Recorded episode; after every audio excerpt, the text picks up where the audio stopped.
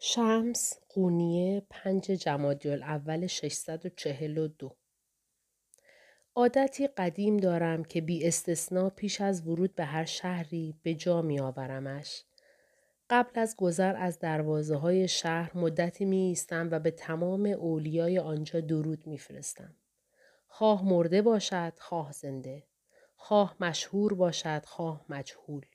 به تمام اولیایی که در آن شهر زندگی کرده یا زندگی می کنند پیشا پیش سلام می کنم. رخصت می طلبم از آنها. طی این همه سال شهر قصبه یا روستایی نبوده که پیش از رخصت گرفتن از اولیاش پا به آنجا گذاشته باشم.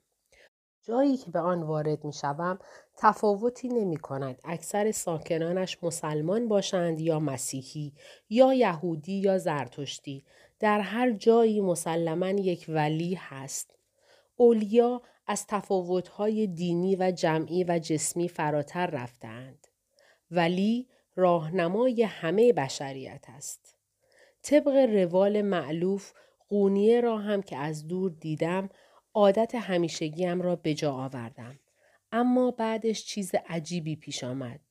اولیای شهر به جای آنکه طبق عادت به سلامم جواب بدهند مثل سنگ های شکسته قبرستان ساکت و بی صدا ماندند. گفتم شاید صدایم را نشنیده باشند. برای همین از نو و این بار با صدای بلندتر سلام گفتم. اما باز جز سکوت نبود. فهمیدم که اولیای قونیه صدایم را شنیده اند.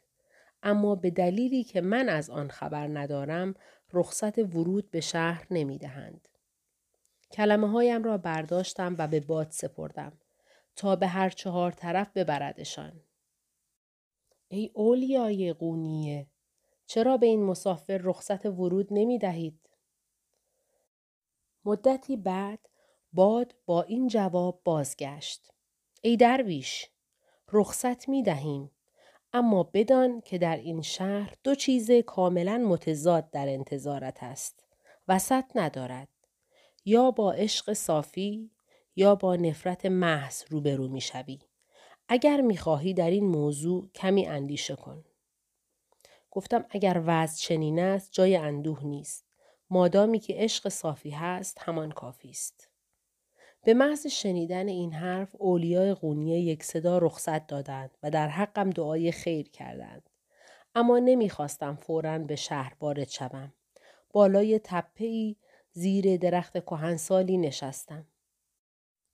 اسبم مشغول به نیش کشیدن علفهای دوروبر شد و خودم به نظاره شهری نشستم که ساختمانهایش پیش چشمم قطار شده بود. مناره های قونیه مثل تک شیشه های شکسته زیر آفتاب برق می‌زد. هر از گاه صدای اوعو سگها، ارعر الاغها، قهقهه بچه ها و فریاد دورگردها به گوش می رسید. صداهای عادی شهری سرزنده. پشت پنجره های مشبک و درهای بسته کدام داستان ها نوشته می شد. داشتم به جایی پا می گذاشتم که هیچ چیز دربارهش نمی دانستم. کمی احساس نگرانی کردم. اما همان موقع یکی از قواعد چهلگانه را به یاد آوردم. قاعده چهاردهم به جای مقاومت در برابر تغییراتی که خدا برایت رقم زده است تسلیم شو. بگذار زندگی با تو جریان یابد. نه بی تو. نگران این نباش که زندگیت زیر و رو می شود. از کجا معلوم زیر زندگیت بهتر از رویش نباشد. صدای دوستانه از فکر به درم آورد. سلام علیکم درویش. برگشتم و روستایی درشت هیکل و جوانی دیدم با سبیل آویزان و تنی زیتونی رنگ نشسته بر گاری. ارزایی که گاری را می‌کشید هم پیر بود هم بسیار لاغر. پیدا بود دارد آخرین نفسهایش را می‌کشم. گفتم علیکم السلام.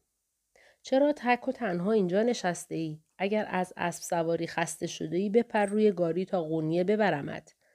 لبخند زدم. سایت کم نشود. اما اگر پیاده بروم از این ورزای تو زودتر می‌رسم. روستایی که پیدا بود به خودش گرفته گفت ورزایم را دست کم نگیر. پیر است. ضعیف است. اما بهترین دوستم است. این را که شنیدم زیر بار کلمه ها له شدم. زود ایستادم و جلوی روستایی سرخم کردم. من که در دور تکفین خدا به قدر حبه ای نیستم چطور می توانم از سر شوخی هم که شده جان دیگری را خواه انسان خواه حیوان تحقیر کنم. حالا که خطایی کرده و قلبی شکسته بودم باید عذر می‌خواستم. گفتم از تو و ورزایت معذرت می‌خواهم. اشتباه کردم. عفو کن. مرد روستایی با دهان باز خیره ماند به من.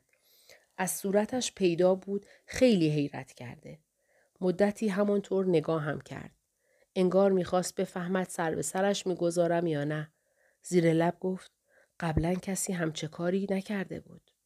لبخند زد. لبخندی گرم و توأم با خجالت.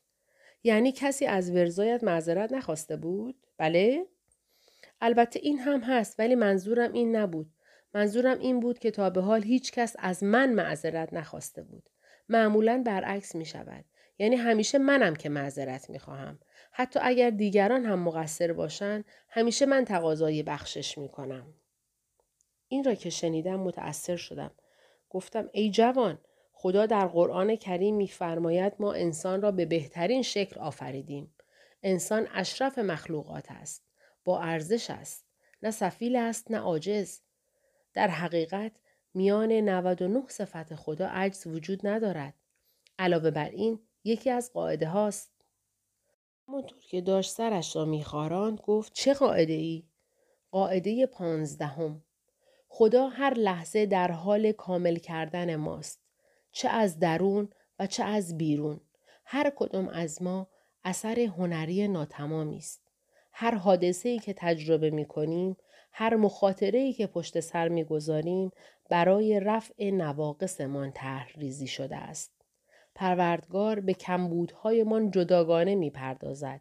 زیرا اثری که انسان نام دارد در پی کمال است. روستایی چشمهایش را بست و باز کرد. بعد پرسید نکند تو هم برای گوش دادن به موعظه آمده ای. اگر اینطور است همین الان باید راه بیفتی.